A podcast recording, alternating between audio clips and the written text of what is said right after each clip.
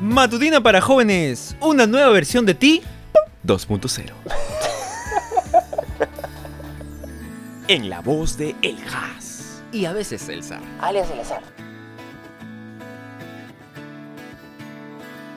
Estimados amigos, muy buenos días, ¿cómo están? Nos hemos ausentado un poquito de tiempo, sí, pero ahora regresamos recargados de energía, por supuesto. En esta vez, otra vez, yo solo, porque todavía no coincidimos con el azar. ¿Cómo, cómo, cómo estar aquí dentro de la matutina? Así que, bueno, en este día, hoy, lunes 6 de abril del 2020, la matutina lleva como título No hay nada que temer. Y el versículo del día de hoy es, y está, No temerás que de repente te asalten las calamidades que merecen los impíos. El Señor te infundirá confianza y evitará que tus pies queden atrapados.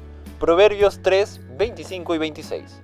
Eliseo era un fiel profeta del Señor, que informaba al rey de Israel de los movimientos de sus enemigos. En particular, el rey de Siria tenía intenciones de atacar Israel, pero Eliseo avisaba al monarca hebreo sobre las estrategias militares que sus enemigos planeaban en secreto. Molesto por el fracaso de sus planes, el líder sirio decidió averiguar quién era el traidor que estaba espiando para los israelitas. Entonces, Le informaron que el responsable era el profeta Eliseo. uy, uy, uy, uy. Entonces el rey de Siria envió un gran ejército que se presentó frente a la humilde morada del profeta.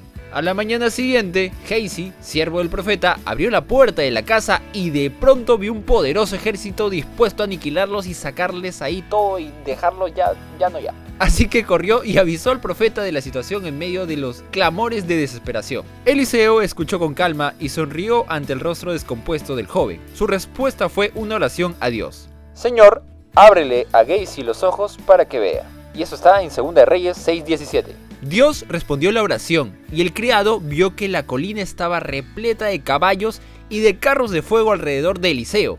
Se trataba de un ejército celestial. En todo momento había estado ahí, pero él no lo había percibido. Qué interesante está esto. Estoy convencido de que en este mundo los seres humanos alcanzamos a percibir ciertos niveles de realidad, pero hay otras dimensiones que están ahí, aunque no las veamos. Por ejemplo, Los ángeles están con nosotros cada día para protegernos, aunque no los percibamos. Además, cada día de la naturaleza tiene cientos de enseñanzas sobre el amor de Dios, pero debido a que llenamos nuestra cabeza de preocupaciones, ansiedades, asuntos terrenales, no la aprovechamos. creo que esto es un mensaje para mí. sí, hemos estado muy preocupados en esta semana, sí, amigos. Es necesario que Dios abra nuestros ojos para contemplar sus maravillas en la naturaleza, en las enseñanzas bíblicas, en las providencias cotidianas, en la resolución de nuestros problemas, en los conocimientos que adquieres en la escuela Y en muchas otras cosas más que, pucha, las están describiendo bastante. Pero acá corta nomás con el punto. En realidad, la huella de su presencia está por todas partes. ¿Te has dado cuenta de eso? Si no te has dado cuenta, es momento de darte cuenta y abrir los ojazos ahí. Despertarte, obviamente, ¿no? En esta mañana te invito a rogar al Señor que te abra los ojos para contemplar sus maravillas en tu vida. Así no necesitarás abandonarte a la desesperación o a la angustia, más bien aprenderás a enfrentar la vida con otra actitud. Así es amigos, en realidad el, el mensaje está demasiado claro y creo que la última frase lo resume. Aprenderás a enfrentar la vida con otra actitud, obviamente si te entregas a Dios, y Él obviamente te hará ver las maravillas que tiene para ti.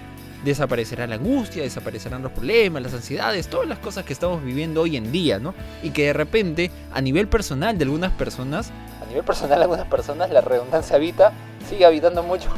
Quizás algunas personas están teniendo estos problemas dada la coyuntura, dada la pandemia. Obviamente estamos aquí encerrados en casa, ¿no? Asegurándonos por nuestra vida, pero tenemos muchos problemas dentro de casa. Pero nosotros tenemos canales de comunicación, algunas cosas que podamos hacer dentro de, casa, apoyar de repente en los quehaceres del hogar o conversar con nuestra familia, compartir un poco más de tiempo y sobre todo aprender de la Biblia, ya que estamos aquí en casa, pues, ¿no?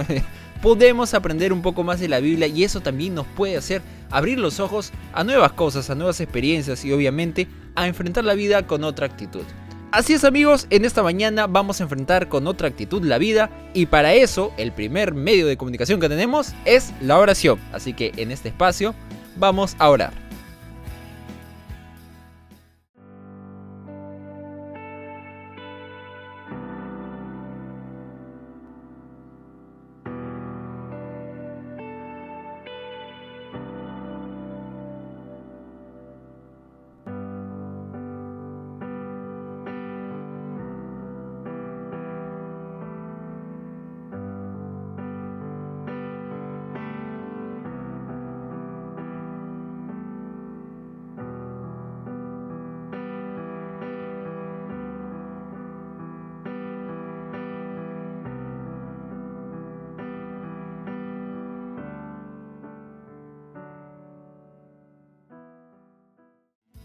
Así es amigos míos, esta ha sido la matutina del día de hoy un poco seria pero en realidad bastante reflexiva, hemos tenido un mensaje bastante poderoso y espero que este mensaje poderoso nos acompañe todos los días de nuestra vida hasta la eternidad y hasta terminar cuarentena, claro que sí. Vamos a regresar el día de mañana con Eleazar, él nos va a acompañar, eh, o sea, un día él, un día yo, algo así. Entonces, este, ya no sé cómo despedía esto porque como que varias, varios días no lo hice. Así que lo dejamos con la grabación anterior. Ya bueno. Ya, ahí dejo la grabación. Nos vemos el día conmigo pasado mañana.